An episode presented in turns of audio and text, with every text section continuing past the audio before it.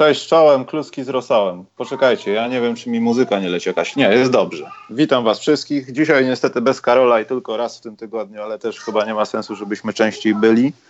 Z racji tego, że Karol daje dachy w Austrii i wkleja filmy wideo z jakichś podejrzanych miejsc, śladami pewnie pewnej osoby, która pochodzi z tego kraju, e, nie ma Karola. Dlatego jest Piotrek. Cześć Piotrek. Cześć Michał. Jak się czujesz jako redaktor naczelny? Już chodzisz po mieście i mówisz, że nie chcesz tych bułek, bo jesteś redaktorem naczelnym, czy, czy jeszcze nie? To ludzie mnie już rozpoznają na mieście. Dzisiaj mi jakiś gościu pomachał na, na boisku, jak byłem na placu zabaw z dzieckiem i pierwszej chwili tak nie wiedziałem, kto to jest. Potem się okazało, że Tomek Czerniakowski. Aha, no to bardzo serdecznie pozdrawiam Tomka. W ogóle bardzo się cieszę, że widziałeś go na dworzu, bo ostatnio mój Hall of Famer z Monsunu stał się kucharzem i podobno nawet dobrym i, i nie uprawia sportu niestety, a talent niemożliwy. Nie, bo wiesz co, bo myślałem, że jesteś ubrany po prostu już w rzeczy Magic Basketball, tak wiesz, taki LG, wiesz, że masz wszystko, czapeczkę, skarpetki, dzieciaka ubrałeś w to, wiesz, rowerek, wszystko jest. Na razie mam tylko i wyłącznie koszulkę, ale na wszystko przyjdzie pora. Jak będziesz dobrze pisał, to też dostaniesz. I widzicie, jakie to są metody? On nam nie płaci, on nam po prostu obiecuje pewne rzeczy, a potem nam grozi, że ich nie da. Tak to działa. Także pisanie w gazetach nie jest takie kolorowe, jak, jak się wydaje. Dobrze, Piotrek, żarty na bok. Witam wszystkich. Poczekajcie, ja sobie muszę czacik odpalić, bo nie widzę, kto, kto przyszedł był. Witam wszystkich. Ja wiem, że dzisiaj jest jakaś pieprzona piłka nożna prawdopodobnie i część osób będzie słuchała tego z odtworzenia, ale mamy to gdzieś. E, dobrze, jedyny newsik jaki mamy na dzisiaj to jest to, że przeze mnie może trochę znienawidzony, ale będzie miał teraz szansę na to, znaczy teraz, jak teraz, no na jesieni szansę, żeby pokazać, że jest inaczej, to jest nowy trener w jednej drużynie, która myślę może mieć przełomowy sezon w przyszłym sezonie, czyli Sacramento Kings ma Luka Waltona na szczycie ławki trenerskiej. Piotrek to wypali, myślisz? Wydaje mi się, że ma większą szansę wypalić niż Dave Miergerem. Bo jakby nie patrzeć, to jest drużyna pod taką koszykówkę, jaką Walton lubi, jaką grał chociażby w Golden State i wydaje mi się, że prędzej właśnie wyjdzie mu w, Sacramento niż w Lakersach. Szczególnie jeżeli Vlade Divac nie spieprzy po prostu najbliższego okienka transferowego. Jeśli nieźle wybierze w drafcie, jeśli nieźle powalczy jakichś wolnych agentów albo jakąś wymiankę zrobi, no to oni mogą pomyśleć o ósemce w przyszłym sezonie. Czemu nie? Ja tak się zastanawiam trochę, czy to nie jest, wiesz, za szybki strzał już teraz, weźmy go, bo świat go rozchwytuje. Ja dalej mam poważne wątpliwości co do tego, czy Luke Walton jest dobrym trenerem. Nie mam już wątpliwości, czy jest trenerem, ale czy jest dobrym, bo może być neutralnym, po prostu, wiesz, przyzwoitym trenerem, który ma coś w warsztacie, a jego droga do nauki, no w ostatnim sezonie nie była za łatwa. I poczekaj, gdzie jest Karol? Karol, słuchaj, jest na turnieju sędziowskim z grupą też polskich sędziuniów y, na turnieju w Austrii. I w zasadzie ja nie mam żadnych linków, ale jak wpiszecie Wiedeń i basketball y, tournament, to zobaczycie, co się dzieje w Wiedniu. I to może będzie też w co nas wpienia, bo, no bo w Wiedniu jest taki turniej, że naprawdę nam by urwało kapcie, gdyby to w Warszawie uruchomić. Także naprawdę możemy potem pogadać, ale Karol jest y, no, na wyjeździe i teraz chyba nawet mecz jakiś sędziuje, także nawet nie ma szans. Rok temu zresztą też tak musieliśmy go łapać, byliśmy z Przemkiem i z Sebastianem, także no niestety Karol, Karol odpada w tym tygodniu. Dobrze, Piotrek. Y, jeśli chodzi o tego Luka Waltona, wiesz co, ja się trochę boję tego, że ee, nie wiem, czy to jest najlepsza osoba, żeby władać młodymi ludźmi, którzy no nie mają tam w środku gwiazdy, bardziej chyba będą bazowali na tym, że, że będą wspólnie razem grali, mają kupę talentu, ale takiego, który nie jest lepszy od drugiego, chociaż wierzę, że Daron Fox nagle wybuchnie i będzie jeszcze lepszy niż w tym sezonie.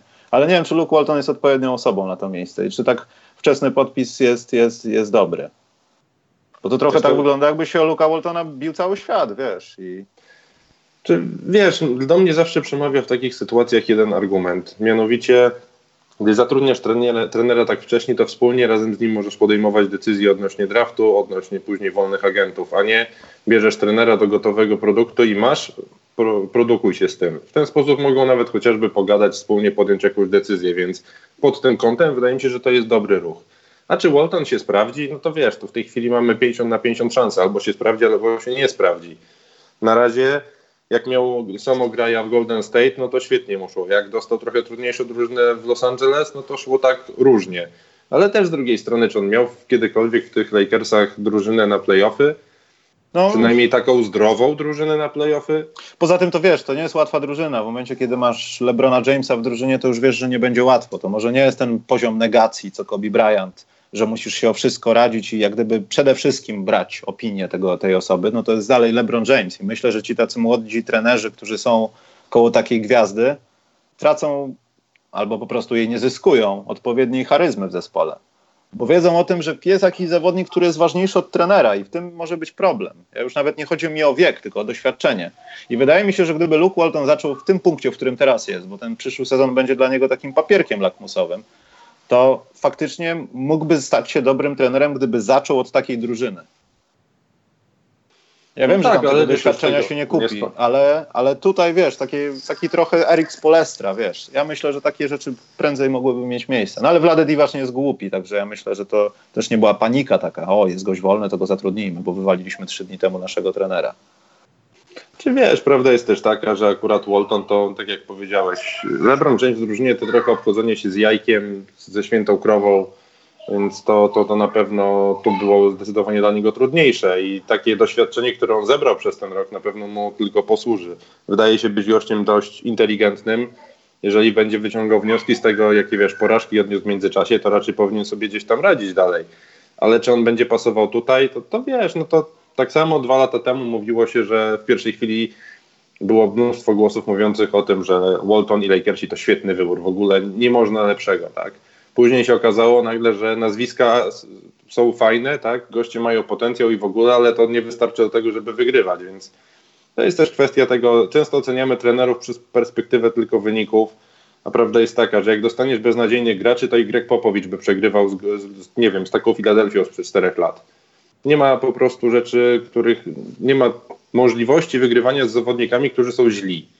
Więc potencjał w Sacramento znaczy, wiesz, jest tak. na, na playoffy, na pewno, więc wydaje mi się, że po tym sezonie, jaki oni mieli w, tej, w tym w ostatnich rozgrywkach, to na przyszły rok celem dla Waltona powinny być playoffy. I już.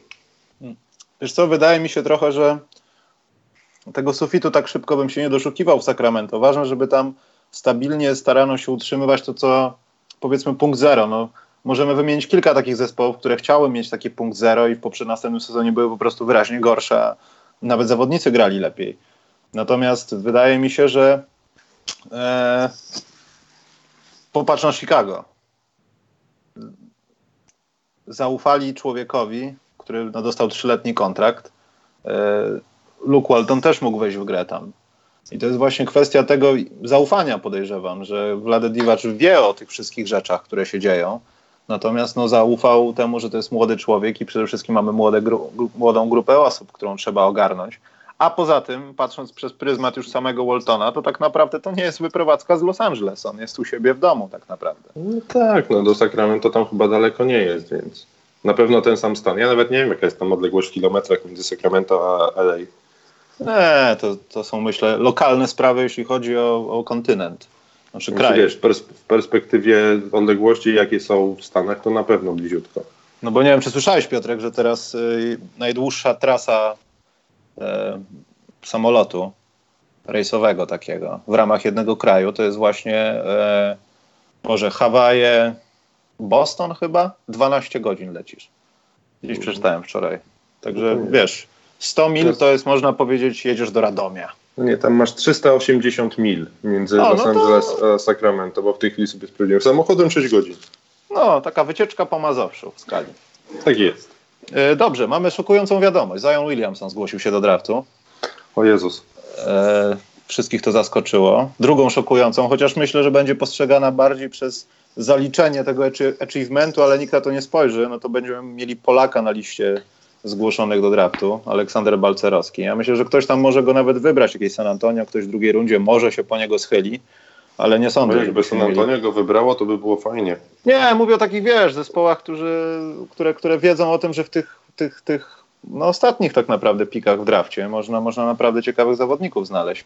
Aczkolwiek nie wiem, jak Balcerowski będzie się prezentował tle tej stawki już takich ogonów. No, myślę, że to też będzie jak trochę z Mateuszem Ponitką. Zgłosił się a nic z tego nie będzie. Ale niewątpliwie to jest jeden z naszych największych talentów, jakie teraz mamy, także ja to bym chciał może. Może, może jak Marcin nie będzie chciał już grać, to, to, to może on też by chciał, może wszyscy by chcieli, kto to wie. Dobrze, Piotrek, y, kończymy newsiki. Ja bym przeszedł do co nas wpienia, tylko Piotrek miał sugestię, że jedna rzecz go wpienia, ale nie wiem, czy z powodów polityczno-poglądowych y, w ogóle ktoś nas będzie. Tak, kolenda też. Y, w ogóle kolenda będzie chyba lepsza od tego balcerowskiego, ale problem w tym, że kolenda jest w tych pozycjach, gdzie jest dużo Amerykanów. Może nie lepszych od niego, ale prezentujących przynajmniej w oczach scoutów większy upside i to, to może być jego taki killer. Chyba kolenda jest jeszcze trochę przykrótki, nie? No przykrótki, ale jest bardzo, wiesz, dynamiczny. Poza tym, no, to może nawet być jakiś nie super, ale późno rozwojowiec, ale jak, jak już się odbije, to, to, to powinno być głośno. To samo o Gołku myślę. Natomiast wiesz, co się miało stać z Marcelem Ponitką? No, chłop stanął w miejscu, można powiedzieć. Wiesz, to takich talentów było mnóstwo. No, takich dobrze. talentów było mnóstwo, które miały się rozwinąć, a gdzieś padły. Dobrze. Yy, co nas wpienia? Zaryzykujmy, Piotrek. Dobrze. Jak to... I poczekaj, bo, bo mhm. wiesz co, bo jak się stała ta rzecz z Kristapsem i z Karolem stwierdziliśmy, że nie możemy mówić, to zaczęliśmy gwizdać jakąś melodyjkę. Znaczy zaczął to Karol, więc jeśli będzie coś nie tak, to ja już będę robił. Dobra, I... Okay. Dobrze, to ty chcesz zacząć, czy ja chcę zacząć? Ja mogę zacząć. Bo Proszę bardzo. Ci, będę bardzo ostrożny. Będę bardzo ostrożny, obiecuję. Obiecujesz? Tak. Mnie wpienia strajk, natomiast e, w strajku to, co mnie wpienia, to jest kwestia tego, że nie mam jak zorganizować dziecku czasu. I że tak naprawdę od półtora tygodnia robię etat w swojej normalnej pracy, robię etat przy Magicu i jeszcze do tego robię etat e, przy, jako opiekunka do dziecka. I to mnie wpienia w tym wszystkim, bo to, że protestują, to jest ich sprawa. To, czy ich wspieram, czy nie, to sobie zostawię dla siebie. Natomiast to, że po prostu moje dziecko siedzi w domu, nie ma kontaktu z innymi dziećmi, to mnie wpienia. Wystarczająco o, ładnie, okno okrągło no, powiedziałem? Tak, nadzwyczaj delikatnie. E, natomiast to się trochę łączy jedno z drugim, moje, co mnie wpienia, no bo pewnie wszyscy jesteście świadomi tego, co się wydarzyło w Francji. Notre Dame, hashtag pożar, no nie trzeba więcej tłumaczyć. I nawet zdarzyło mi się wejść, ja sobie zawsze, ja sobie już od 10 lat obiecuję, Michał, nie dyskutuj z ludźmi na takie tematy w internecie, nawet jeśli przemawia przez ciebie złość, bo nie możesz czytać niektórych rzeczy i się to wpienia, nie rób tego. No ale niestety w tym przypadku się nie dało. Ja rozumiem wszystko. Szanuję ludzi, którzy wierzą, chodzą do kościoła, wszystko jedno, jaka to jest religia i tak dalej. Ale strasznie, ale to strasznie mnie boli. Zaraz powiem, dlaczego to się łączy z tym, co Piotrek powiedział strasznie mnie boli, że ludzie postrzegają to, ja wiem, że to są określone grupy osób, nie jako coś, co straciliśmy my, literalnie ludzie, przez to, że no, straciliśmy rzecz, która stała praktycznie tysiąc lat na, na naszej ziemi i była cały czas w formie, mogłeś to zwiedzać, oglądać, wiesz, no, straszny fragment historii takiej nawet już PAL 6, europejskiej. A w Polsce przynajmniej widziałem masę głosów dotyczących tego, że po prostu spłonął kościół i to jest jakiegoś rodzaju znak. Ja to wszystko rozumiem, ale uważam, że to jest lekka przesada. Powinniśmy się skupić nad tym, że tak naprawdę to był, no nie chcę powiedzieć brzydko albo kogoś obrazić, ale zabytkowy budynek, którego jeśli nawet od, uda się odbudować w stopniu dach i tak dalej, e, to dalej nie będzie to tak jak było. Wszyscy będą o tym wiedzieć, że to jest katastrofa i to nie jest jeden do jednego. I to strasznie mnie zdenerwowało i zauważyłem, że w internecie to to gorzej niż czarną dziurą. Ludzie też nie docenili czarnej dziury. O, ostatnio mnie to wpieniało. Aż dlaczego to się łączy? Bo już Polacy powiedzieli, że będziemy się łączyć, finansować i tak dalej. A mamy jednocześnie strajk nauczycieli, którzy no, są w takim momencie, że mogą, nie wiem, dzieciaków do matury nie dopuścić. I z tym trochę mam problem. I słusznie.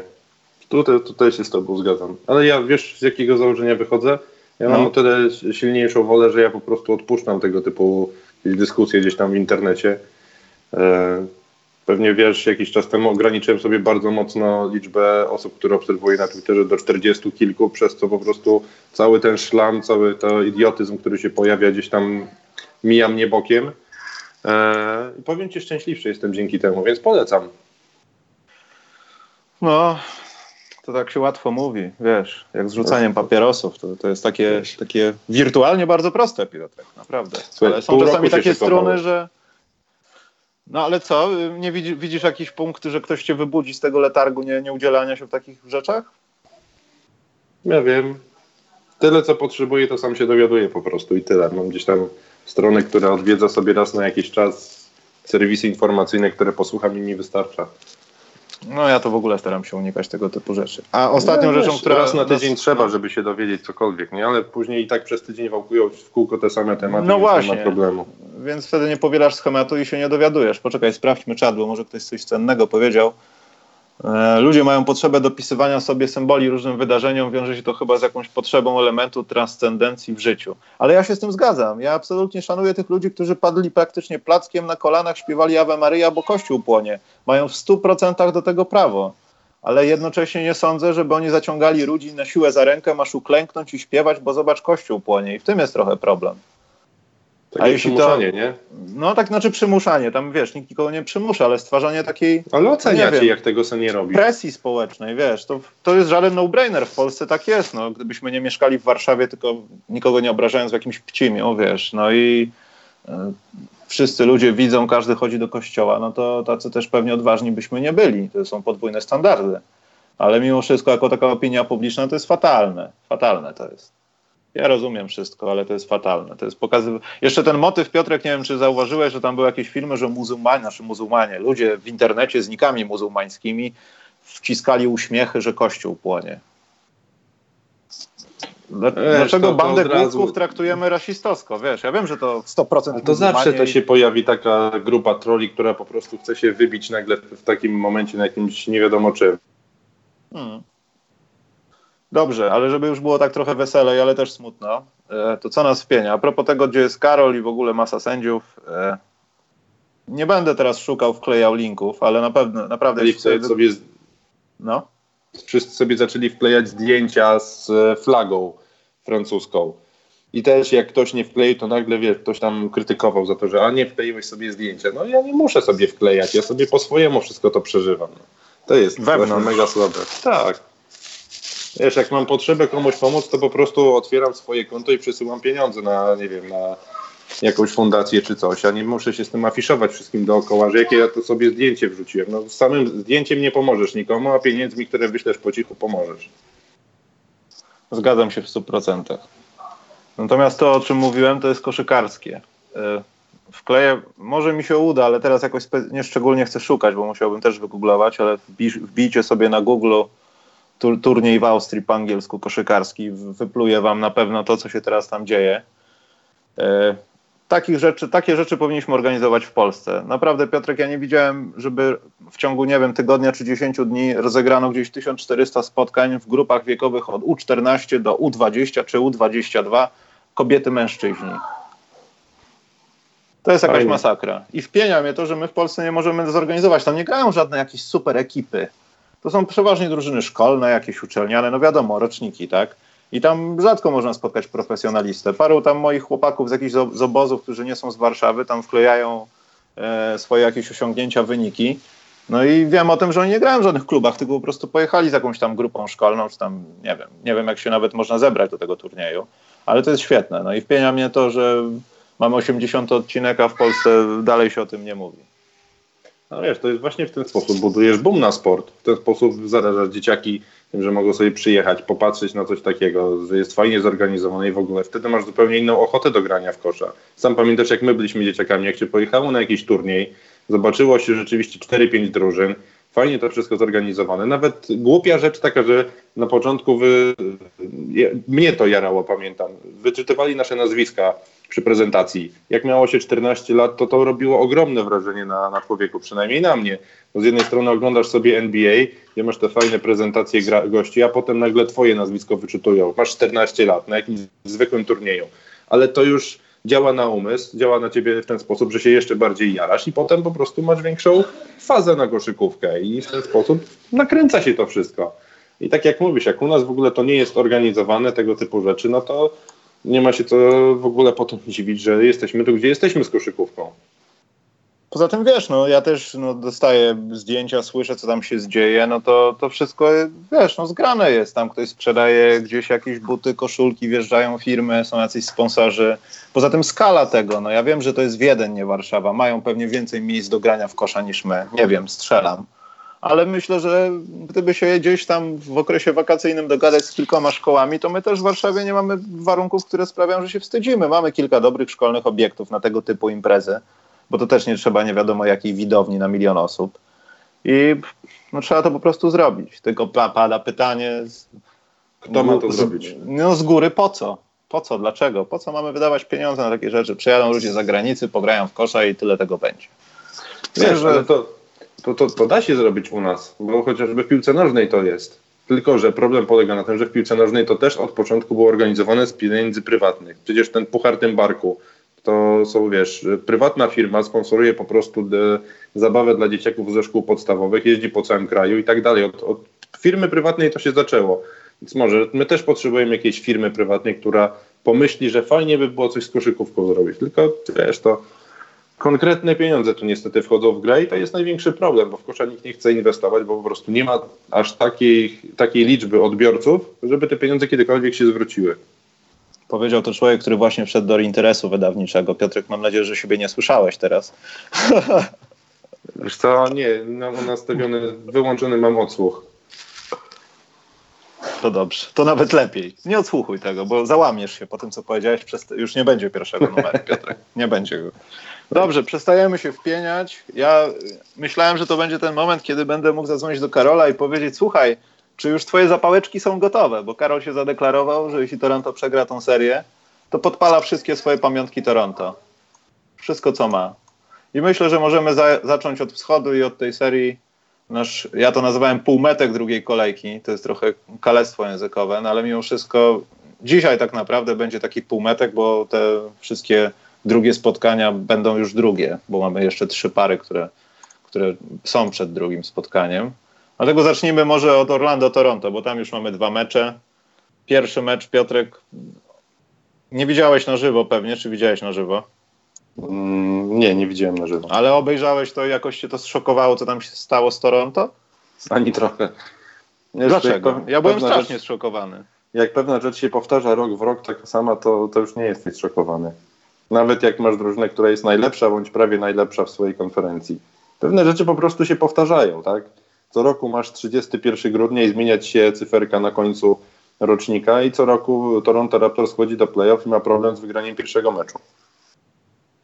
Ale myślisz, że to nerwy zabrały im ten wynik, czy, czy jakiś konkretny czynnik? Bo powiem Ci, że ja obejrzałem pierwszą połowę na żywo i po drugiej kwarcie, którą tam, nie wiem, no chyba wygrało potężnie Orlando, zastanawiałem się, czy nawet gdybym miał, nie musiał rano wstawać następnego dnia i obejrzeć drugą połowę na żywo mógłbym, to czy bym oglądał to chętnie, a nie w tle, żeby oglądać inny mecz, bo wydawało mi się, że w Toronto czegoś nie ma. Że to, że to jakoś nie działa dobrze. Ta pierwsza kwarta dobrze wyglądała tego spotkania i naprawdę widać było, że Orlando i Toronto są mocno spięte na osiągnięciu celu i nawet nie głupio to wyglądało. Natomiast w drugiej kwarcie, powiem Ci Piotrek, że zacząłem się zastanawiać, czy już nie wydzwaniać do Karola i zobacz, zobacz, dzieje się, dzieje się. Karol, zobacz, dzieje się. Gdzie zapał? No i no i się stało, no koniec końców przewalili ten pierwszy mecz. Wiesz, ten, gdzieś widziałem, że y, winę na przykład za gorszą dyspozycję Kyla Lauriego e, daje się temu, że w pierwszym meczu on dostał pomiędzy nogi kopniaka przypadkiem od Terensa Rossa. Tak. I, że to, I że jego jeszcze później, dwa dni, po, dwa dni po tym kopnięciu go jeszcze bolało tak naprawdę i że on dlatego nie trafiał tych rzutów. No, wiesz, no, wymówki można różne wymyślać, tak powiem. Natomiast ja sam w to nie wierzę zupełnie. To zupełnie jest dla mnie durny argument.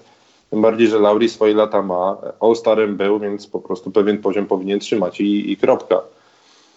A wydaje mi się, że, że Raptors tak czy siak tą rundę przejdą gdzieś tam, bo zbyt duża jest różnica po prostu poziomów między nimi a Orlando, więc ja też chętnie bym gdzieś tam zapałeczkę wrzucił, podpalił kilka, kilka rzeczy, ale wydaje mi się, że na wschodzie to niespodzianek niestety w pierwszej rundzie nie będzie. Też mi się tak wydaje, poczekaj, e, bo dostałem jakieś dziwne powiadomienie z OBS-a i nie chcę, żeby mi to zasmrodziło ekran. O, sorry. E, więc e, też mi się tak wydaje, że te pierwsze spotkania, bo też pogadamy o innych pierwszych spotkaniach, na pewno jednym na wschodzie, E, to są takie chyba mecze playoffowe, że wiesz, nie liczy się to skąd przyszedłeś, jakie masz miejsce, ale kiedy poczujesz krew, tak jak zrobiło to Orlando w pierwszym meczu i nie będziesz odpuszczał i będziesz wierzył w to, że jesteś w stanie ich dogonić, dogonić i pierwsze prowadzenie na 3,5 sekundy przed końcem, czy coś takiego, no to, to pokazuje, że, że wiesz, czujesz krew i atakujesz. I tak jak powiedziałeś, z Laurem było różnie w tym meczu, z Lenardem też nie było tak, jak powinno być. I to był pierwszy mecz. W drugim zobaczyliśmy ko kompletną deklasację. Zobaczyliśmy to, czym dobrze działający Kałaj jest dla tej drużyny. Co się dzieje z Kałajem po pikach? Co się dzieje z Kałajem, kiedy jest sam wystawiony na obrońcę? Że on po prostu przejeżdża przez tych ludzi. On biega tak trochę jakby zjadł szczotkę. No jest taki usztywniony bardzo, ale wpadnie mu pod nogi, kiedy on biegnie. Nikt tego nie zrobi. Wucewicz kilkukrotnie no to odpuścił. Po prostu, po prostu stanął w miejscu, rozłożył ręce, bo już wiedział, że nie ma sensu, a to nie były jakieś potężne akcje pod kosz z druzgoczącymi wsadami.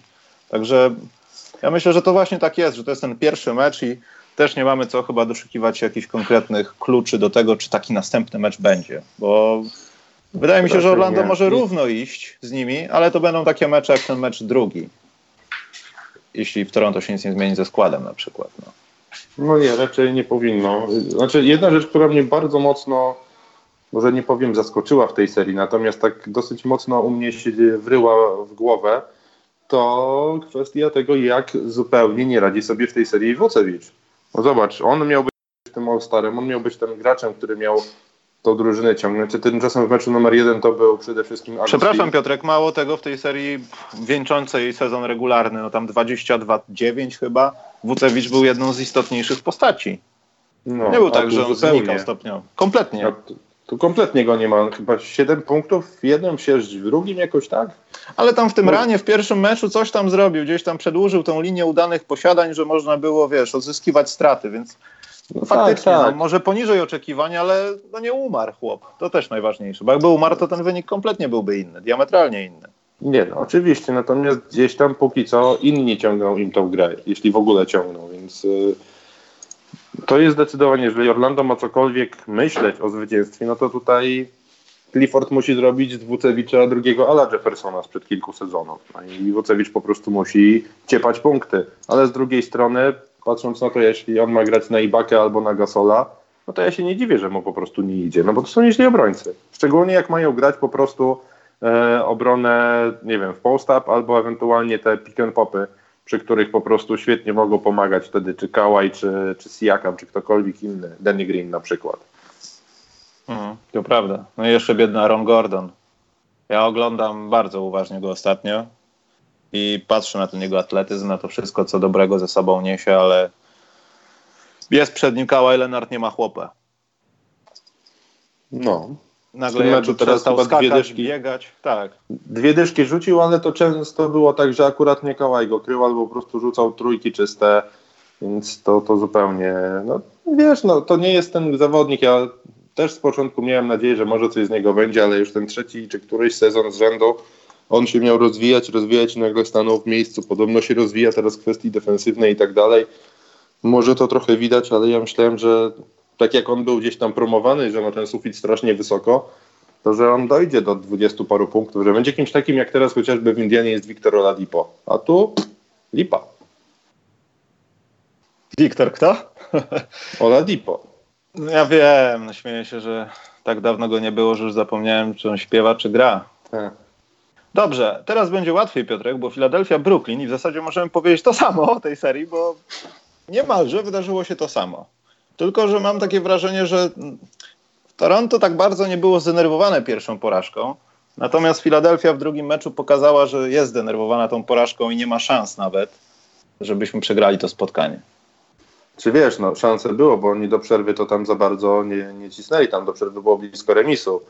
I no podobno tak, ale, tam w szatni ale... Brett Brown zrobił, e, uwolnił swojego wewnętrznego Toma Thibodeau, co później bardzo chwalił Jimmy Butler w mediach, że wreszcie ktoś krzyknął na nich. Bo tam Owszem. podobno słowo halo to było jedyne, niecen, jedyne cenzuralne e, w tych Powinien tą opaskę założyć ninja i tak. komplet. Widziałem takie zdjęcie z tą opaską karate. Ale y, ich gra wyglądała znacznie lepiej niż w pierwszym meczu. Oni byli w miarę poukładani i to też Nets byli podgrzani tym pierwszym meczem. Ale no i te takie jakieś dla mnie symboliczne rzeczy, jak Allen dostaje łokciem w twarz od Embida i to przeżywa.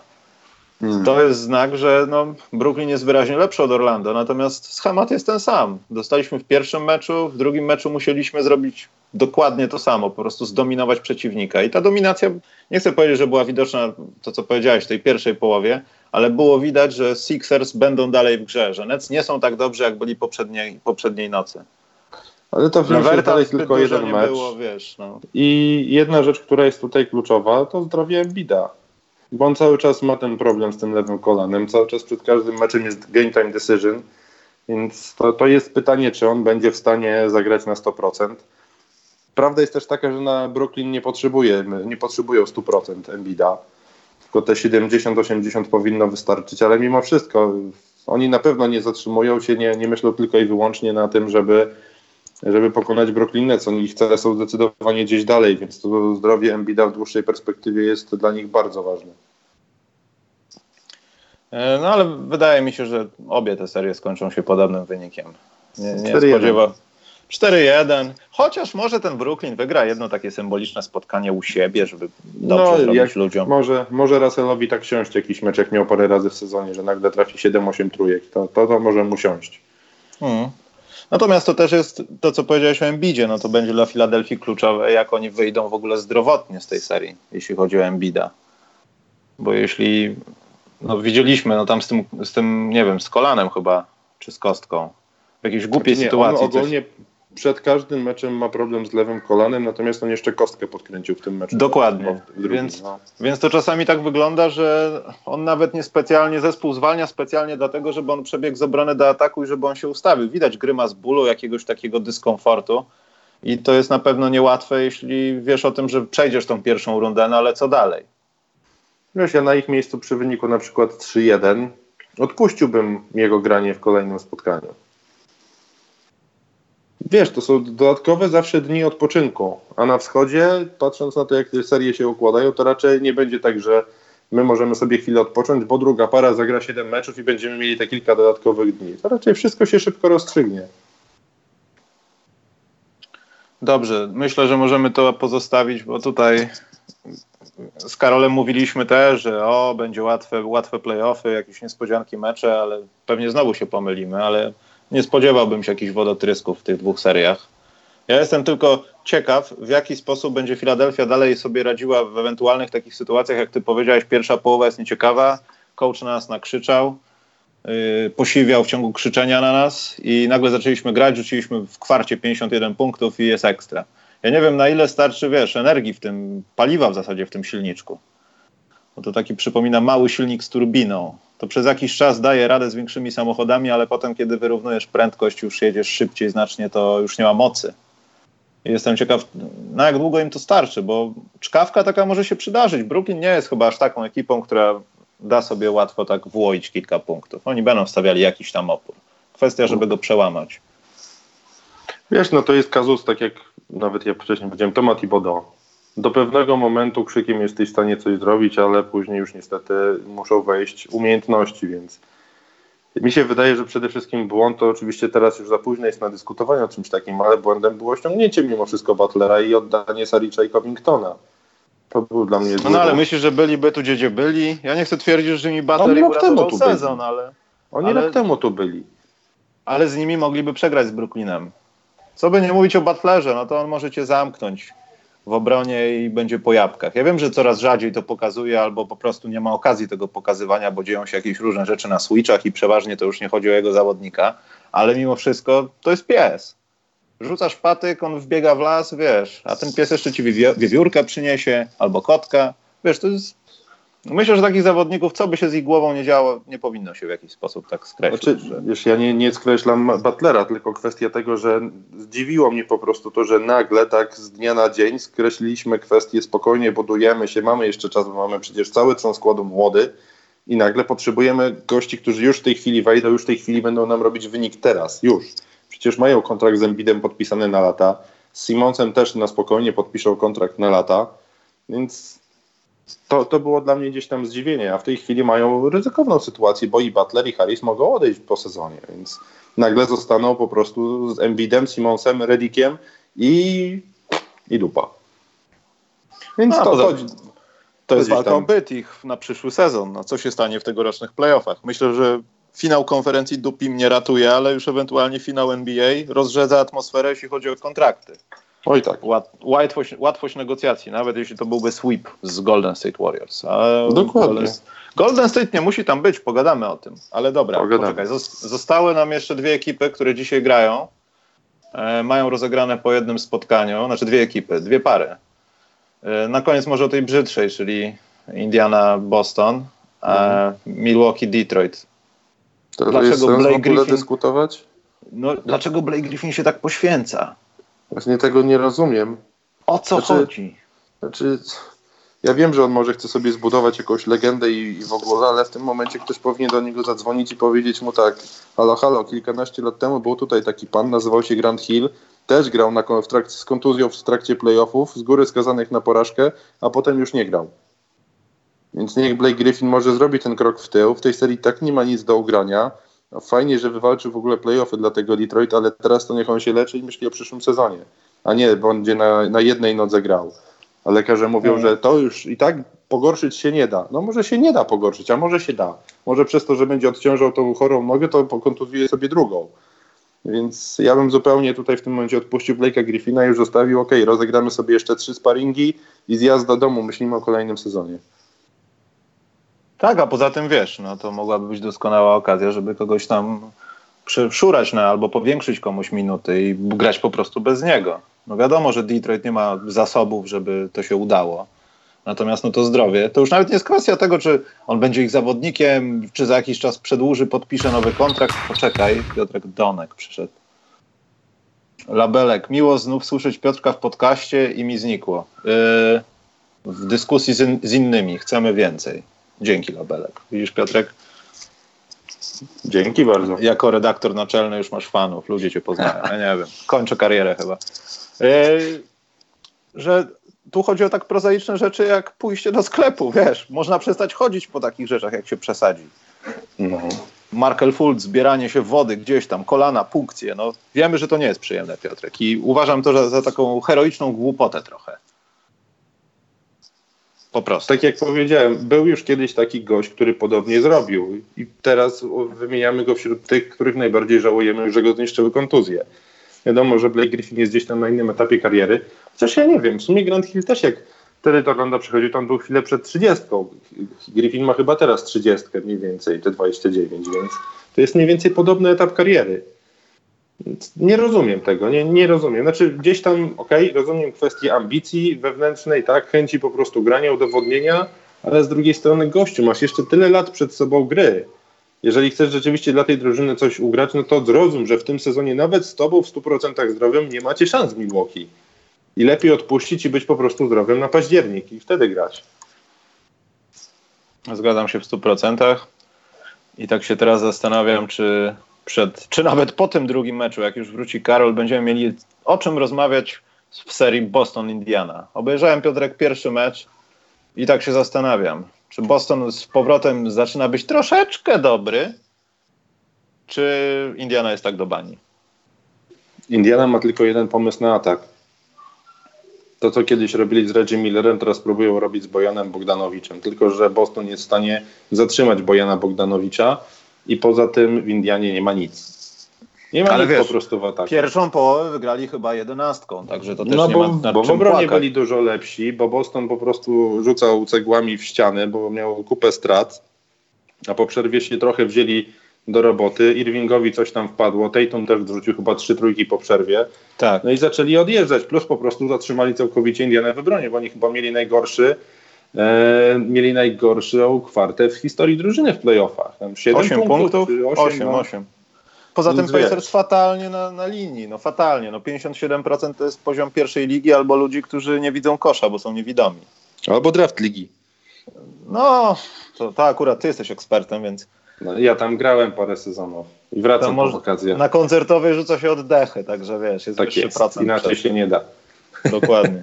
po prostu takie rezonowanie tektoniczne, że musisz tak mocno rzucić oddechy, żeby kosz się zaczął bujać i przyjął piłkę. Szanuję to. Wiele hal w pierwszej lidze, nawet w ekstraklasie tak ma, także szanuję to. No ale żeby nie owijać bawełnę, myślę, że Boston, jeśli odrobi pracę domową i Indiana też się jakoś, nie wiem, nie przepoczwarzy w coś, bo to też nie należy skreślać Indiany, zwłaszcza w ofensywie, a tą ofensywą mogą wygrywać w momencie, kiedy będą, defensywą, przepraszam, kiedy będą w ofensywie się pokrywać, w sensie bronimy i zdobywamy punkty, a nie biegamy przez sześć posiadań jak kurczak bez głowy i, i się nic nie dzieje to słabo wygląda. Ale myślę, że to jest dobra seria dla Bostonu, żeby się rozkręcił. To są takie dobre mecze dla nich, bo konkurencja będzie znacznie trudniejsza w drugiej rundzie i to może być taka dobra przebieżka. Nawet jeśli stracą jeden mecz, bo ja wierzę, że tam będzie pięć spotkań. No ja nie.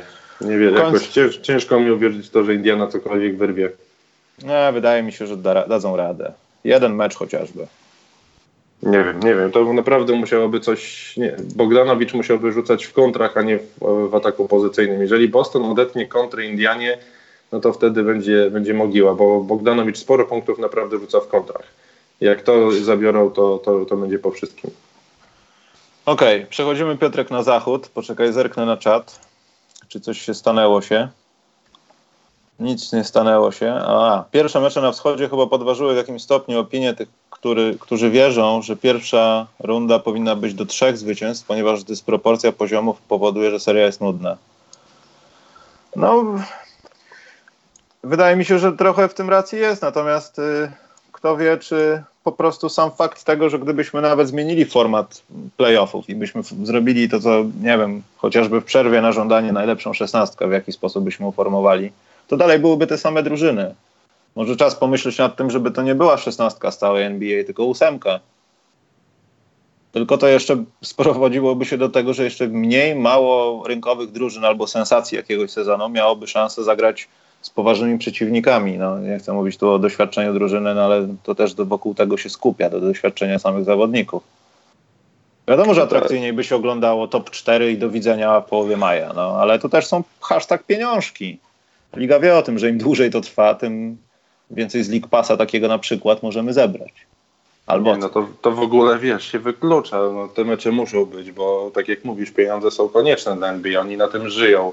I nawet na tych durnych, tak jak w tej chwili mamy zupełnie bezsensowne granie Milwaukee-Detroit, to nawet na tym pieniądze są zawsze do, do wyciągnięcia, do zarobienia, bo ileś tam ludzi obejrzy, ileś tam przyjdzie na halę i tak dalej, więc no, tego nie dasz rady przeskoczyć. Oni mogą, tak jak mówisz, y, zmienić format, tak, że będzie 16 drużyn z całej ligi. Tak jak mówisz, w tym sezonie akurat by się idealnie pokryło, chociaż jakby, jakby zrobili taką zmianę, że rzeczywiście 16 drużyn bez konferencji, to musieliby też trochę pomieszać w y, kalendarzu rozgrywek, także nie grasz tylko i wyłącznie dwa razy z drużynami z drugiej konferencji, mimo że z Milwaukee do Minnesota to masz bliżej niż z Milwaukee do, nie wiem, do, do Miami no to wtedy jak masz trzy razy zagrać z Milwaukee, a nie trzy razy z Miami, e, to, to wtedy jest trochę inaczej. Więc to, to mogłoby jakoś zmienić w tym momencie rozkład sił i może rzeczywiście ci Sacramento na przykład by weszli, a nie Detroit wtedy do, do playoffów. Ale czy to jest rzeczywiście rozwiązanie? Ja wiem.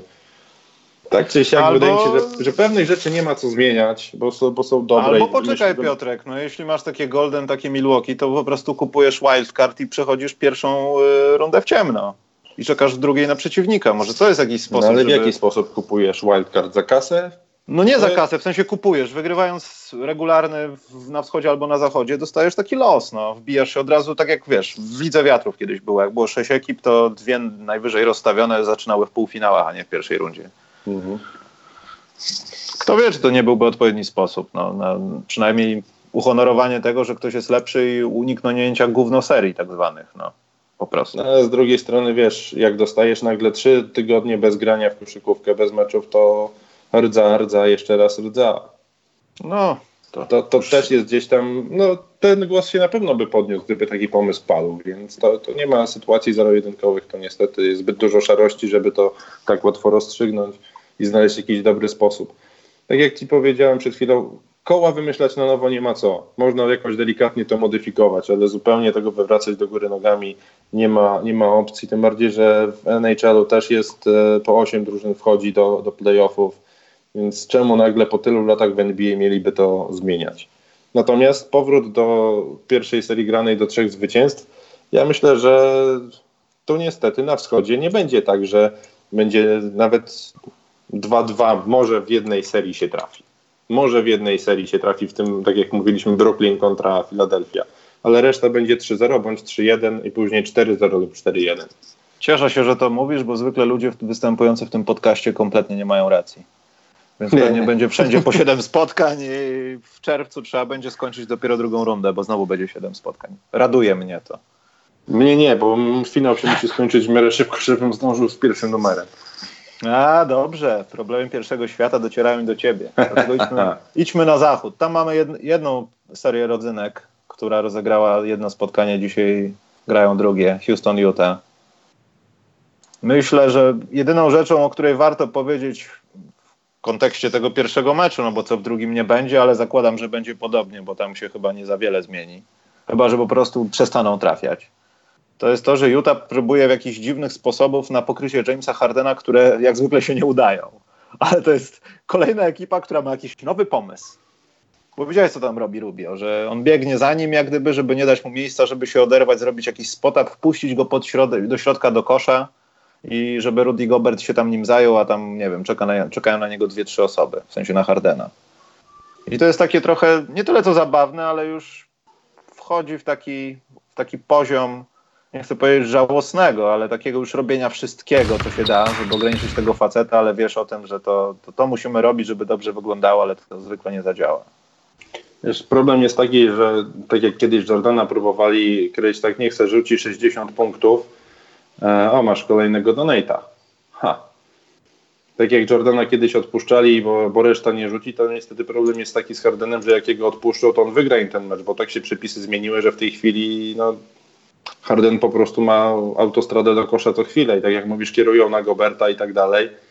Ale problem polega na tym, że wtedy Harden ma komu odegrać na obwód i, i to, jest, to jest niestety problem dosyć duży. I nawet tak przedwczoraj rozmawiałem z Michałem Łopacińskim, e, to doszliśmy w sumie do jednego wniosku, że tak jak wiele drużyn, które mają cokolwiek osiągnąć w, w playoffach, ma po prostu ten dodatkowy poziom, na który może wejść po graniu w sezonie zasadniczym, w Utah Jazz ja widzę ten problem, że tam chyba nie ma tego wyższego jeszcze poziomu niż to, co oni dotychczas prezentowali, że to już jest ich taki maksimum przy obecnym składzie, przy obecnym trenerze.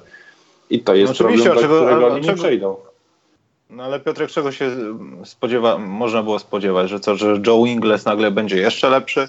To są, no nie, to są dokładnie.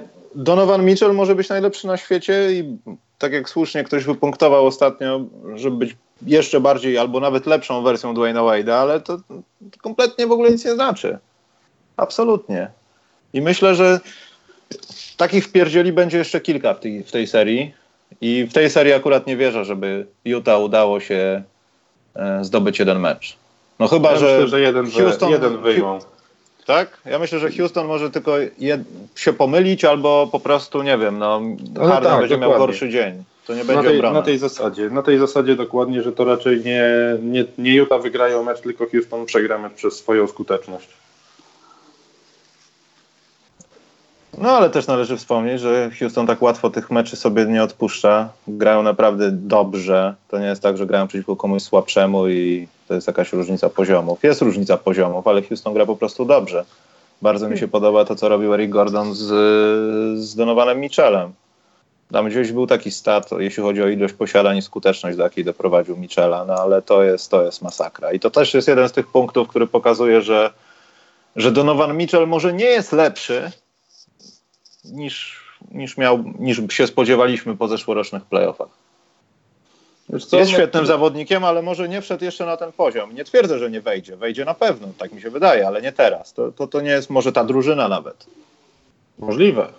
Pamiętajmy, że to jest jego dopiero drugi sezon, więc niezależnie od tego, jak on świetny był w poprzednim sezonie, to on wciąż się jeszcze uczy tej koszykówki na poziomie NBA. I Oczywiście. Pewne, pewne rzeczy, wiesz, go jeszcze wciąż zaskakują, więc to jest gdzieś tam wciąż dla niego łapanie wiedzy tak naprawdę i rozwijanie się wstępne jeszcze wciąż. Dodatkowa kwestia taka, że no niestety kolegów do grania ma takich, a nie innych i pewnych rzeczy też nie przeskoczy sam. Więc może za jakiś czas to będzie gość, który przerośnie Utah i po prostu nie będzie w stanie tam, tam dalej grać, ze względu na to, że będzie to po prostu dla niego zbyt ciasne miejsce. Tak jak dla Davisa stał się Nowy Orlean, to że Davis powinien taką decyzję podjąć już dawno temu. No ale to, to już inna para kaloszy. Wracając do Houston, wydaje mi się, że oni zrobią wszystko, żeby wygrać 4-0, żeby nie ryzykować żadnego jej kontuzji, zmęczenia Chrisa Pola na serii z Golden State. To jest dla nich najważniejsze. Oni dlatego tak się spinają, e, żeby e, żeby po prostu być jak najszybciej, jak najbardziej zdrowi na, na serię z Golden State.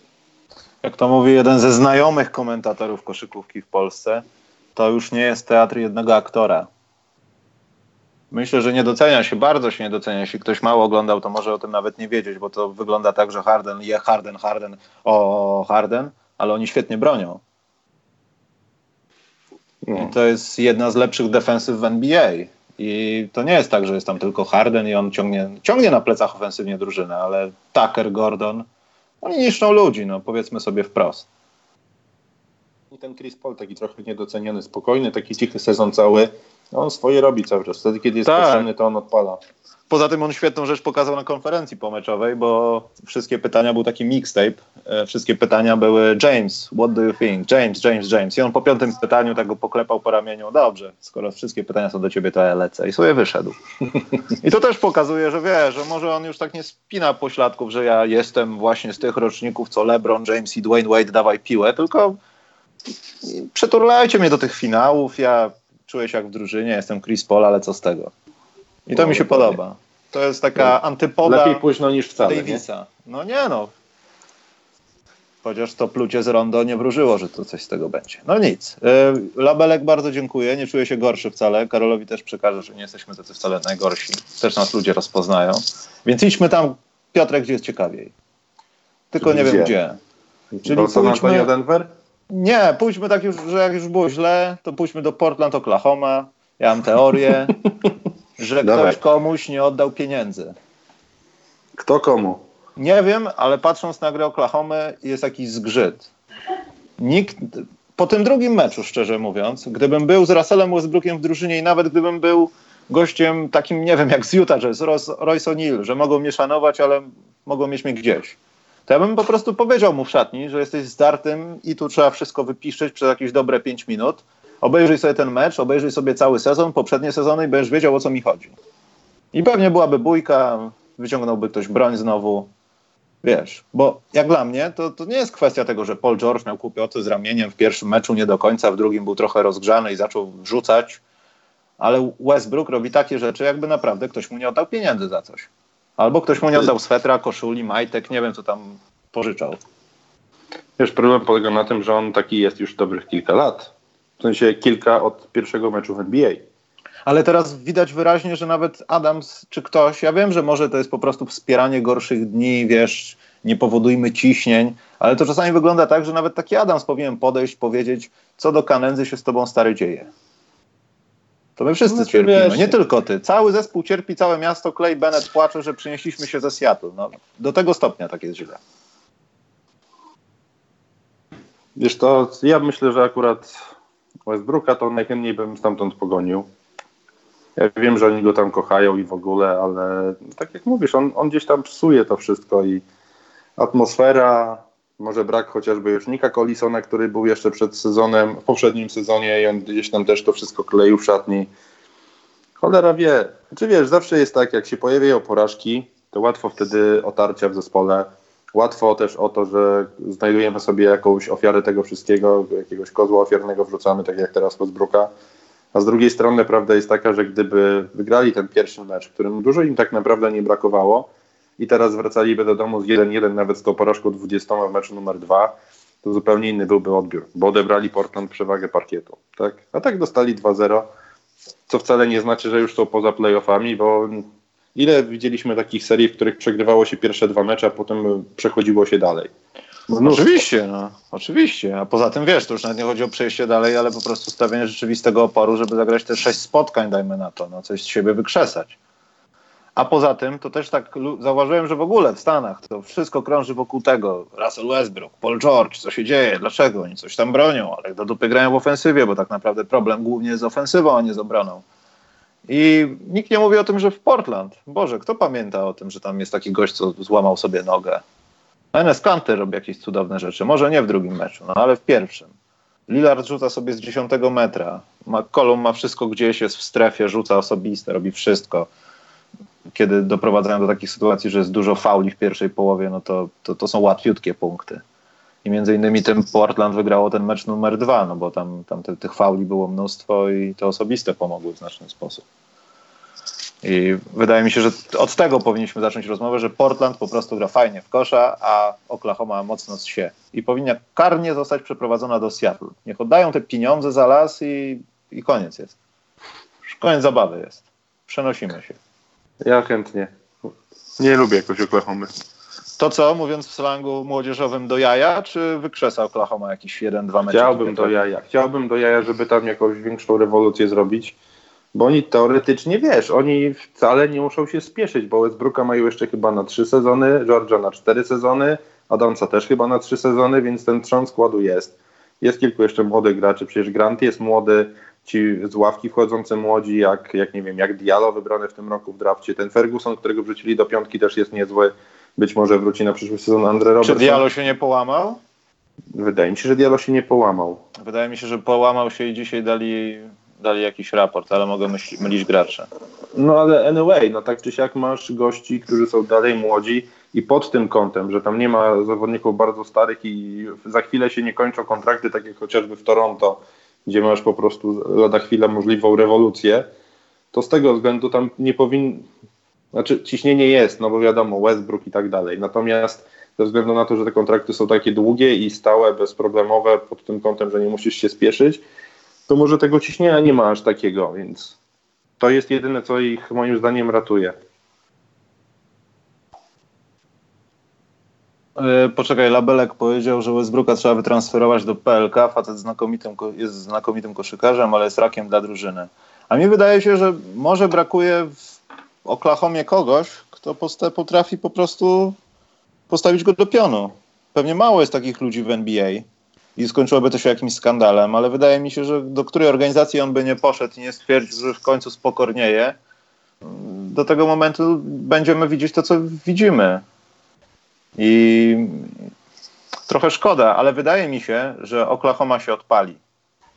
Mecz numer 3-4 oni się odpalą. Westbrook będzie robił straszne rzeczy. Tam Portland zapomni, jak się gra w koszykówkę. Takie dwa znaczy, spotkania widzę. Kluczem jest skuteczność Pola Georgia i to, czy on zapomni na trochę o tym bolącym barku. Jak on rzeczywiście to zrobi i on będzie trafił, to on rozrusza ofensywę, a reszta już wtedy jakoś, jakoś pójdzie. Mi trochę brakuje, nie wiem, strasznie lubię Stevena Adamsa, ale czasem mi brakuje u niego takiego, wiesz, że on najchętniej to by złapał za jaja przeciwnika i rzucił go o parkiet. Tego trochę mi brakuje w tym gościu, bo to, jak mówisz, że czasem brakuje ci kogoś, kto mógłby Westbrooka usadzić, to kto jak nie Adams? Gość przecież z Nowej Zelandii, tak? Gość, który przeszedł niejedno w swoim życiu, to, to jest gość, który powinien po prostu w pewnym momencie spojrzeć na Westbrooka i powiedzieć usiądź chłopcze i zamknij buzię. I Westbrook powinien czegoś takiego posłuchać, a wydaje mi się, że tego nie ma. Może Adams po prostu jest innym typem człowieka, taki nie jest w stanie z siebie tego wykrzesać, ale akurat po nim bym tego oczekiwał. No, no może jeszcze w poprzednim sezonie był właśnie taki Nick Collison, który potrafił to zrobić, ale wtedy był jeszcze Carmelo Antony, więc to wszystko stało na głowie był po prostu cyrk nie wiem, może tak jak kiedyś był Kendrick Perkins, on potrafił też nad nimi wszystkimi zapanować gdzieś, a w tej chwili hulaj dusza piekła nie ma, Westbrook robi co chce. Dobrze, pogadajmy o czymś ciekawszym, to będzie Denver San Antonio, bo chyba najciekawsze to jest to, co dzieje się w Golden i Clippers, chyba to jest najciekawsze. Ale to jest taka seria, która po dwóch spotkaniach pokazuje, w którym obozie nowoczesnej koszykówki jesteś. Czy jesteś za, za, taką troszeczkę starą szkołą, ale tam ki kilka kropel tego wszystkiego, co nowe jest w koszykówce i jest trochę stosowane i znowu są ludzie, którzy są znikąd, Derek White i jest kimś teraz, no faktycznie ten dunk na Millsapie, przepraszam, no ale to, to, jest, to, to jest inna liga kompletnie. E, w którym obozie, Piotrek, jesteś? Jeszcze mnie pytasz? Znasz mnie przecież trochę. Czyli w San Antonio? Oczywiście.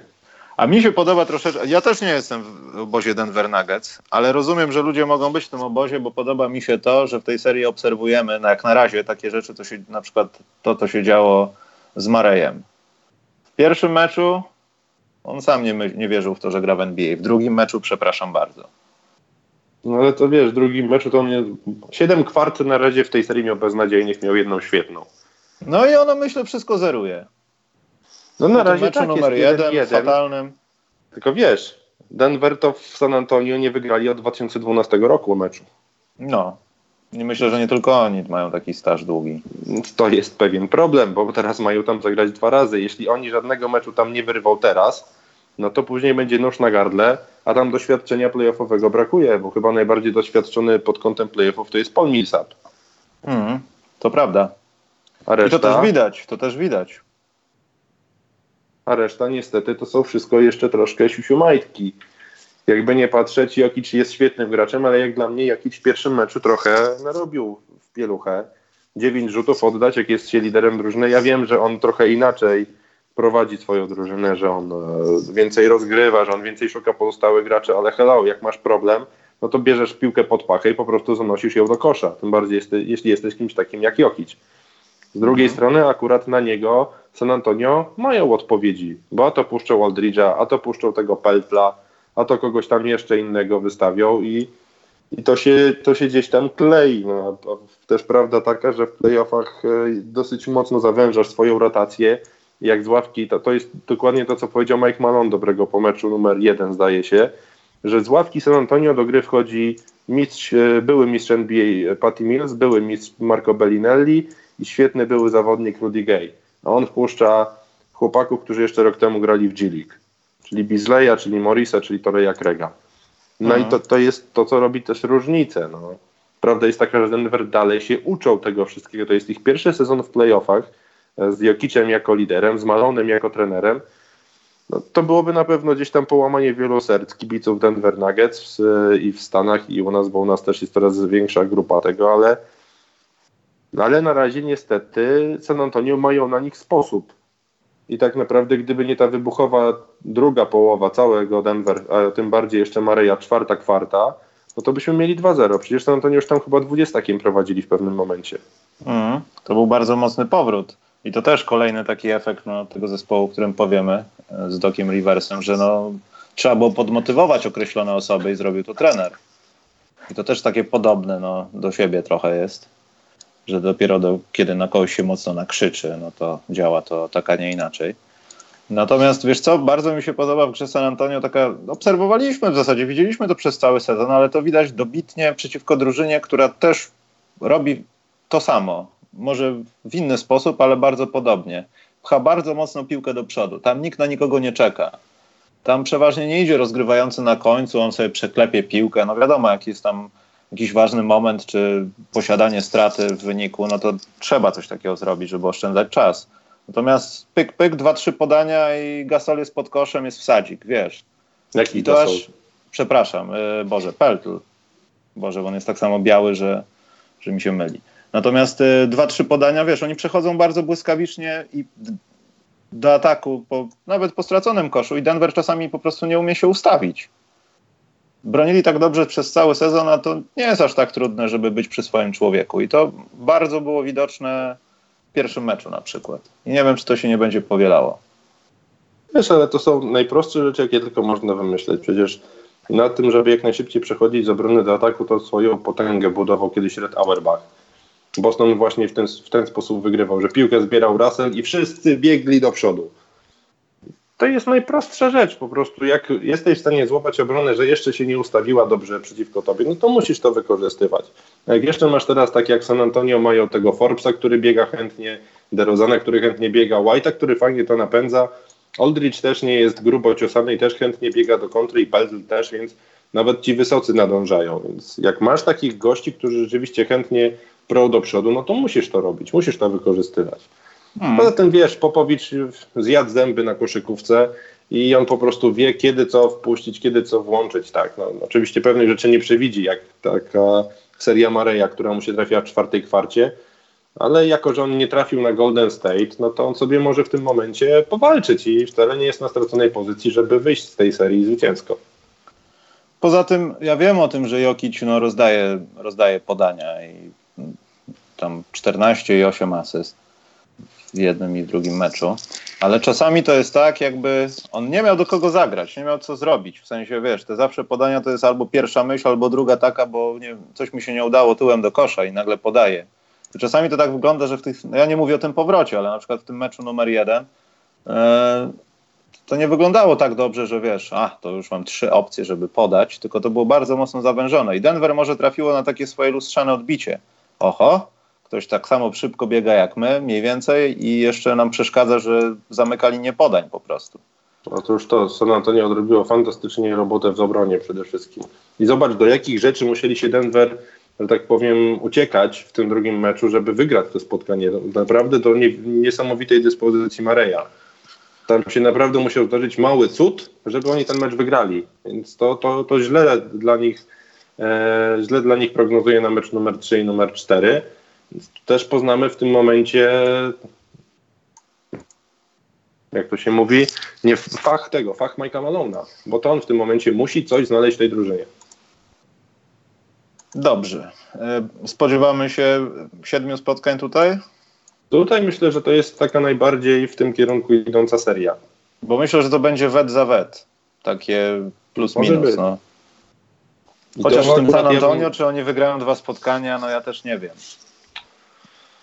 No, nie będzie, nie będzie dzieje, na pewno wiesz. łatwo, ale wiesz, to zawsze ta seria od 2012 roku robi wrażenie, tym bardziej jak masz po drugiej stronie ekipę niedoświadczoną, a tacy są Nuggets.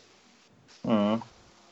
Przecież tam Jokic zagrał na razie dwa mecze w playoffach, tak samo Harris, Murray, Will Barton może kiedyś to śliznął jeszcze w Portland, jak był jakieś ogromne. No Will Barton po 1-10 to on musiał z Melisą zasnąć chyba, bo tak. to raczej nie było dla niego dobrym występem. No ale takie mecze też mogą się u niego powtarzać. Dobrze, chodźmy do czegoś najbardziej ciekawego, a potem będą pytanka do Was. Możecie też Piotrka pytać o coś związanego z Magic Basketball, ale od razu mówię, że zaraz po tej serii robimy od razu pytanka, bo już przeszło godzina jest. No więc Piotrek, spodziewałeś się tego, że Doc Rivers zabije Golden State Warriors i Lou Williams będzie Michaelem Jordanem? Bo ja to darłem mordę. Jak oglądałem ten mecz z powtórki, powiem Ci, że czułem się jakby Clippersi byli w finałach i to było przefantastyczne spotkanie. To jest jeden z takich spotkań, jedno z takich spotkań, które trzeba sobie zapisać, gdzieś ściągnąć czy cokolwiek i pamiętać i sobie oglądać. Świetny mecz. Taki wpierdziel na Warriors jest bardzo przyzwoitą rzeczą taką do oglądania. Podobało mi się. Dla mnie tak samo. Naprawdę fajnie się ten mecz oglądało jeszcze w końcówce, jak on E, brał na siebie czy Karego, czy Thompsona, wieszał go, w drugie tempo rzucał przez ręce, a potem jeszcze tą ostatnią trójkę dali debiutantowi cisnąć, którego wiesz, w połowie sezonu wybrali z Philadelphia. To już w ogóle położyło całkowicie Golden State. Ale wiesz, arogancja. Wydaje mi się, że nic innego, tylko arogancja po stronie Golden State. Prowadzimy 1-0, w pierwszym meczu wygraliśmy bardzo wysoko, w drugim mamy plus 30. No to kurna, niech się kładą i po prostu biją nam pokłony, a my sobie po prostu przejdziemy do kolejnej rundy. A tu tupa, bo do Rivers fajnie ich wszystkich nakręcił i rzeczywiście dobrze się to oglądało. Już pal licho to, czy komuś kibicujesz, czy nie. To był naprawdę kawał fajnej koszykówki, którą zrobili Clippers po przerwie. Ale patrząc na piątkę Clippers, to człowiek nie wierzy, że to się dzieje. No bo tam Przecież pierwsza piątka. Masakra jakaś. No ale to dlatego, bo tam pierwsza piątka nie jest najważniejsza. Wiesz, to kiedyś Phoenix Suns w 93 też wystawili w pierwszej piątce Marka Weston, grał pierwsze 8 minut i potem siedział już do końca meczu na ławce. No, no tak, tak samo ale... tutaj. Tutaj ale to działa, wiesz, piątka... patrzysz na to i to działa i to jest najgorsze w tym wszystkim. W miarę tak, to działa. Tak. I tutaj pierwszą piątkę, tak naprawdę to najważniejszą piątkę, to masz Galinari, e, Shai Gilgish Alexander albo Landry Shamet, Williams, Harrell i, Jamichael Green. No i w życiu to nie jest piątka, która powinna wygrać z Golden State no na papierze nie ma bata. Nie ma po prostu, nie? A jednak. Więc no, fajnie, fajnie to wykorzystuje. To, to wiem, że teraz nie będę oryginalny, ale chyba rzeczywiście Doc Rivers robi najlepszą robotę od czasu mistrzowskiego sezonu z Bostonem. A może nawet nie mistrzowskiego, bo nawet chyba lepiej wydaje mi się, że to robił dwa lata później, jak oni zagrali znowu w finałach i przegrali wtedy z Lakersami po siedmiu meczach. Wtedy chyba nawet bardziej mi się Boston podobał niż w tym sezonie mistrzowskim. Mm. Ale tu wiesz, to też się łatwo mówi, że o, trener robi dobrą robotę, ale tu są ludzie, ludzie, o których no, wspomniałeś. No. Montrez Harrell, on potrafi czasami zrobić tak, że gdyby miał inaczej związane włosy, to byś nie, nie rozróżnił, czy to jest Lenart, czy Harrell. On jest świetny, jest agresywny, świetnie zastawia się przy, nawet na zbiórce, będąc bardzo często mniejszym człowiekiem, ale przeszkadza tym wysokim jak tylko może. Poza tym w tym spotkaniu, no mówimy tu o tym drugim spotkaniu, e, no wypadł z gry DeMarcus e, Cousins i, i też tak trochę może było łatwiej, bo Bogut nie jest aż takim super, super mobilnym, wysokim zawodnikiem i łatwo no też tak, będąc szybszym, go, szybszym go zniszczyć, nawet na zbiórce. No tak, ale bez Cousinsa zrobili te plus 31. No tak i właśnie powstaje tutaj pytanie, czy oni zrobili Clippers w sensie. Zrobili to dlatego, że nie było Kazinsa, bo ja trochę w to wierzę, że poniosła ich chwila motywacyjna gadka trenera w przerwie i tak dalej, i tak dalej. Nagle się odpalił Lou Williams, który pokazuje nam od początku swojej kariery w NBA, że on się po prostu odpala, on zaczyna być nieprzytomny i to jest koniec. I wszyscy zaczęli lepiej grać, ale czy to jest efekt tego, że DeMarcus Cousins tak naprawdę wywrócił się i nie wrócił do gry? No, to była jakaś taka śmieszna sytuacja. Czy po prostu coś z Golden State jest nie tak? Bo nie, ja nie wierzę w to trochę, że nie ma Kazinsa i teraz módlmy się, żeby Kary i Durant pociągnęli nas za łby. Nie, nie, nie, to absolutnie, ja przynajmniej, moja diagnoza jest taka, że to nie jest kwestia braku Kazinsa, tylko braku koncentracji. Oni już pomyśleli, że ten mecz jest wygrany. I to ich zgubiło, nic innego, bo oni przecież mają skład i tak najlepszy w NBA, skład bez Kazinsa i tak taki, który powinien zapewnić im mistrzostwo. I to w ogóle bez Świetnie to wyglądało świetnie to wyglądało w momencie, kiedy Lou Williams zaczął wchodzić te takie off-balance rzucać gdzieś tam w lewo się zgina, idąc w drugą stronę od kosza. Kryje go Clay Thompson i on ma ręce złożone razem z tłowiem. Nawet nie ma podniesionych, nie wiem, nadgarstków, łokci zgiętych. On już nawet, wiesz, patrzy na piłkę, czy ewentualnie ją zebrać i pobiec do kontry, rzucić ewentualnie trójkę. I to trochę tak właśnie pokazało w trakcie gry, że nie chcę powiedzieć odpuszczali, ale nie robili roboty, którą przeciętna drużyna jakakolwiek zorganizowana, grająca w profesjonalnej koszykówce powinna robić. Nie pamiętam, próbować wyciągnąć ręce do atakującego. Już to nie pamiętam, to chyba w, tym, w książce Billa Simonsa nawet było, że drużyny, które są mimo wszystko najlepsze, trochę wykraczają poza poziom wszystkich innych drużyn z, danej, z danych rozgrywek, czy to jest koszykówka, czy jakikolwiek inny sport, w pewnym momencie dochodzą do takiego poziomu, że nie są w stanie się zmobilizować na, na zwykłe spotkania. I wydaje mi się, że Golden State doszli do tego momentu, że oni i tak czują się e, zdecydowanie lepsi od każdego i czasem po prostu brakuje już im tej motywacji, że oni i tak wiedzą, dobra, odpuśćmy sobie tę drugą połowę i tak ich przejdziemy. No i teraz pytanie, jak często to im się włączy w tych playoffach i czy wystarczająco rzadko, żeby doszli do finału, bo jak im się w serii z Houston trochę zbyt często to włączy, to, to mogą mieć problem z Houston. Bo w, w poprzednim sezonie zabrakło po prostu dwóch meczów dwóch meczów bez Chrisa Pola i by była wielka lipa. Teraz, no.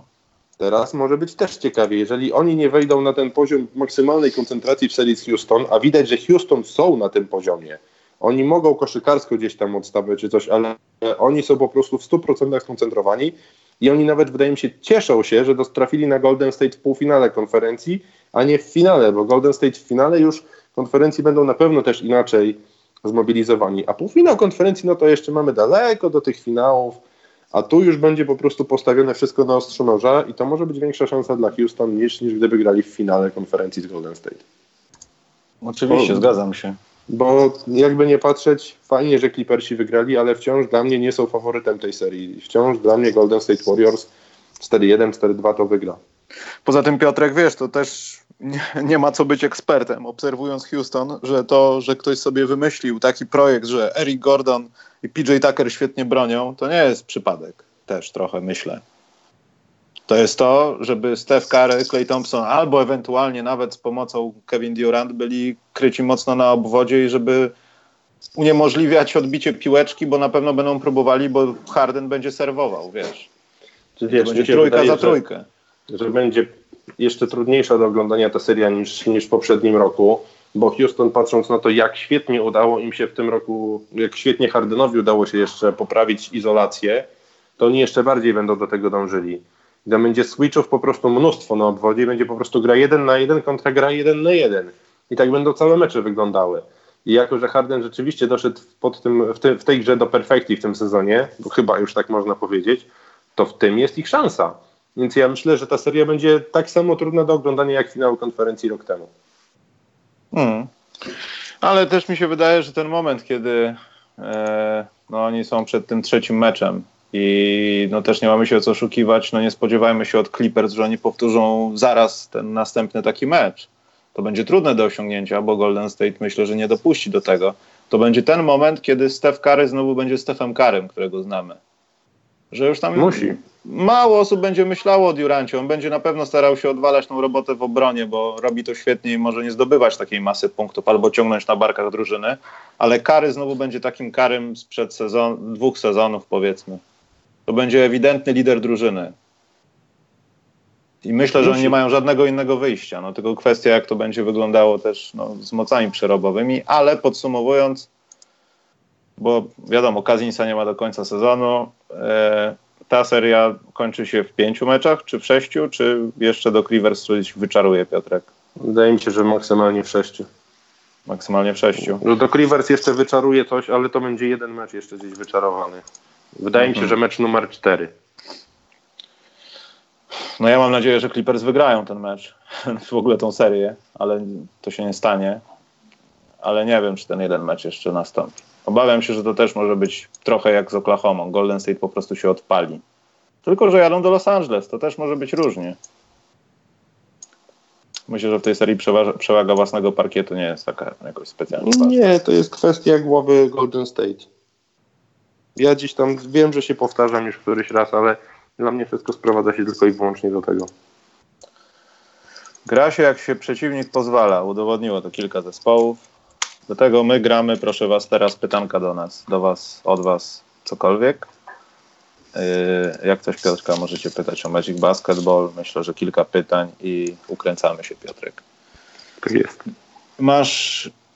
A jaka jest różnica między Montreclem, Montreclem chyba, no, Harelem, a Kennethem Faridem? W zasadzie patrząc na tych zawodników, to różnica no, fizjonomiczna przede wszystkim. Czy nie, różnica jest taka podstawowa, że Harold gra w obronie, a Farid nie. Farid nie, no ale z drugiej strony, patrząc na ich obu, po, zwłaszcza na Farida po tym sezonie, w tym sezonie yy, z Houston, no to myślę, że są nawet tak samo agresywni w ofensywie. Tylko, że myślę, że Kenneth Farid jest bardziej ograniczonym zawodnikiem. On w zasadzie slashuje przez środek, liczy na to, że coś tam się stanie. On jest jak tak strzała wystrzelona z łuku, dwutonowa. Ona po prostu leci przed siebie. I wydaje Dobrze. mi się, że też może No. to taki mój wewnętrzne, wewnętrzne przekonanie, nie poparte żadnym argumentem, ale mam wrażenie, że Harrell ma trochę większe koszykarskie IQ niż Farid. Tak? No ale to takie, bo po prostu patrząc na to, jak grają, jak biegają po boisku, trochę mam wrażenie, Farid taki kurczak bez głowy. Mhm. Poza tym on jest taki trochę bezpozycyjny, nie wiadomo co on umie, umie trochę wszystkiego i wiesz, ciężko go pokryć, A trochę ciężko niczego. się spodziew- trochę niczego, tak, ciężko go zastawić, bo jest silny mimo wszystko, a często jest niższy od swoich przeciwników albo po prostu mniejszy. Ale ja bym chyba za Harelem jakoś bardziej, jeśli miałbym wybierać kogokolwiek na przykład do drużyny. Yy, Pytanie niby do mnie, ale to też Piotrek do nas może być. Duet Lillard-CJ jest w top 3 backcourtów. Czekaj teraz, przejechać sobie po wszystkich drużynach? No nie, może po tych playoffowych, no. Biorąc pod uwagę, że, że Curry i Thompson to też backcourt Mhm. i biorąc pod uwagę, że Kyrie Irving nie ma drugiego do duetu i to chyba tak. Chyba tak. Chyba nawet zdecydowanie tak, no bo też ciężko znaleźć jest taki duet. No wiesz, teoretycznie możemy- James Harden, Chris Paul, tak? No, albo nawet Eric Gordon, no. Albo Rick Gordon. Ale w playoffach No ale to, na... to tak czy siak zostawia nam trójkę. W trójce są. No to na pewno. To A i do Piotrek, do ciebie nie ma pytania, ale chciałbym szczerze życzyć powodzenia z Magic Basketball. Trzymam kciuki za koszykarski papier w Polsce. Dziękuję. Yy, akurat z centrów w Toluni jest najlepszy w tej serii. No bo jest jedyny działający. W miarę mobilny. Eee, czekaj, mamy tu następne pytanie do Piotra. Komuś, komu dałby się MVP sezonu regularnego? Harden czy Janis albo Jątek? Harden. Jak dla mnie zawsze MVP sezonu zasadniczego powinno być dla najlepszego koszykarza. I już.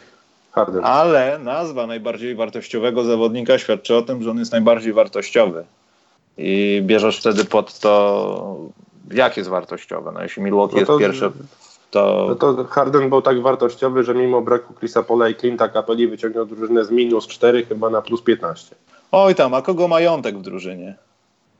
No ja rozumiem, no ale to wiesz, to, to jest takie Chrisa Middletona, no. którego dali do meczu gwiazd, bo pomyliły im się nazwiska. No weź, Piotrek, no. Wciąż jednak, wiesz, to jest kwestia, myślę, uznaniowa bardziej. Dla mnie, w mojej pesymi pesymistycznej, subiektywnej ocenie Harden. Nie Ale lubię jak gra, nie lubię no. go jak gra, nie podoba mi się to w jaki sposób gra w kosza i, i to, to, jak prowadzi Houston, ale jest najlepszy.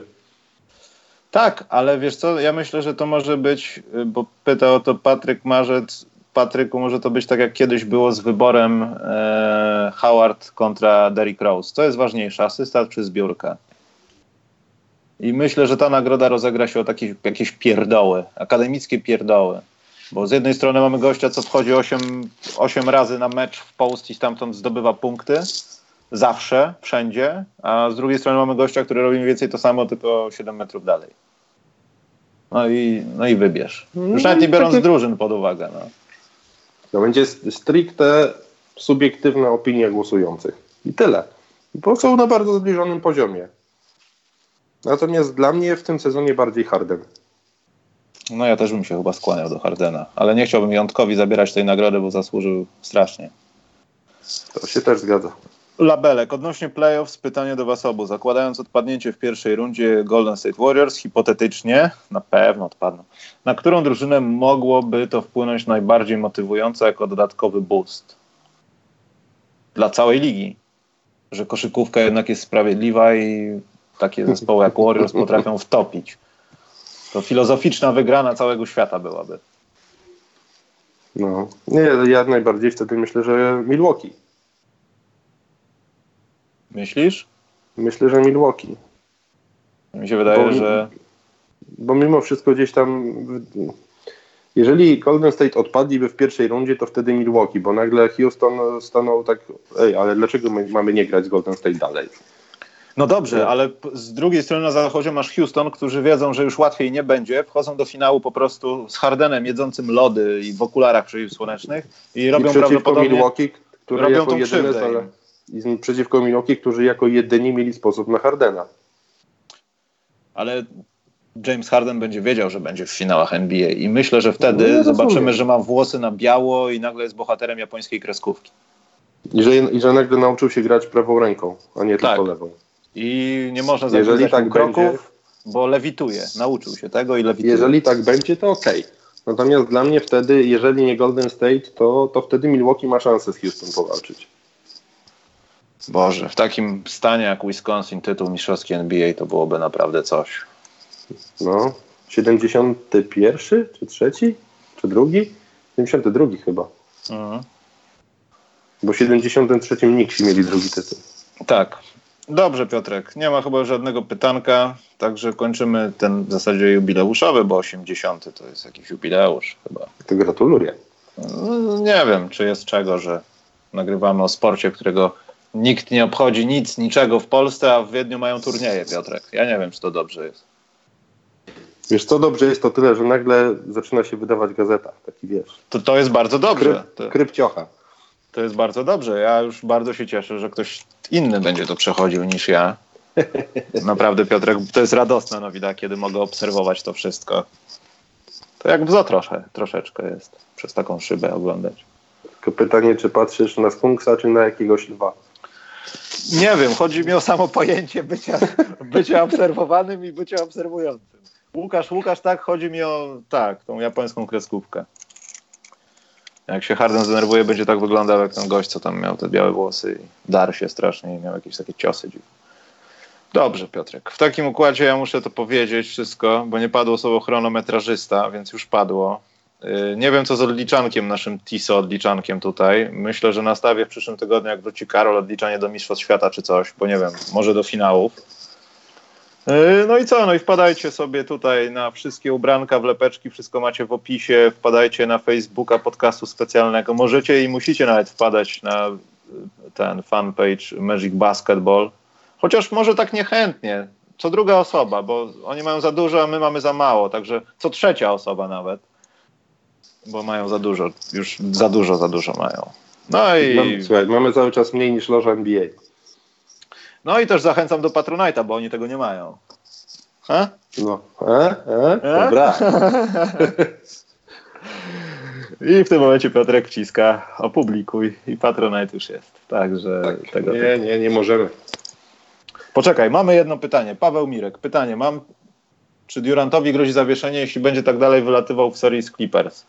Ja nie pamiętam, ile on ma uzbieranych dachów, ale to chyba się ciągnie z całego sezonu, że tam masz ten 15. Nie.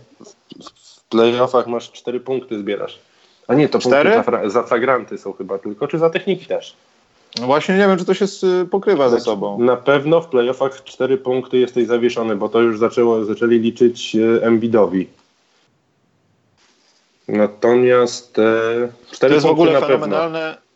To jest fenomenalne, jak Patrick Beverly robi w tym niskim kryciu, takim schylonym, już nie będę mówił jakby co robił Durantowi, Durantowi, mimo wszystko legalnie, jak on go prowokuje i denerwuje. To jest denerwujące. Widać po Durancie, że on, że jakby mógł i sędzia się odwrócił i ludzie by patrzyli w drugą stronę, to by tam poszedł jakiś jeden krótki cios, przestań mi to robić, bo się krępuje czy coś takiego. A to się okazuje skuteczne, bo on go wypycha barkiem, musi, jest mniejszy, niecałe 1,90 m czy coś i to świetnie wygląda. To jest taki prow- prowokacyjny defense w ramach zasad. Patrick Beverly hashtag jest mistrzem w tym, myślę. Tak, bardzo lubię. No i gadaniu, jeszcze w gadaniu. No, on dużo gada. Wiem też od Marcina, że naprawdę potrafi wszystkich zdenerwować, także na pewno jest tym skuteczny. Dobrze, Piotrek, proszę się ładnie pożegnać i idziemy. Ładnie się żegnam, idziemy. no i to lubię. Dobrze, trzymajcie się. Będziemy na pewno za tydzień. Nie wiem, może, może w niedzielę, może coś, yy, ale nie obiecuję. Natomiast no, w przyszłym tygodniu, jak już Karol wróci, to podsumujemy pierwszą rundę. Może Piotrek kiedyś się pojawi. Jak Wam się podobał? Może nie. Jak Wam się nie podobał? Kto to wie? Pamiętajcie, to trzecia osoba wchodzi na ich fanpage, a co każda na nasz. To w takim układzie kończymy. Trzymaj się, Piotrek. Dzięki za dzisiaj. Dzięki, na razie.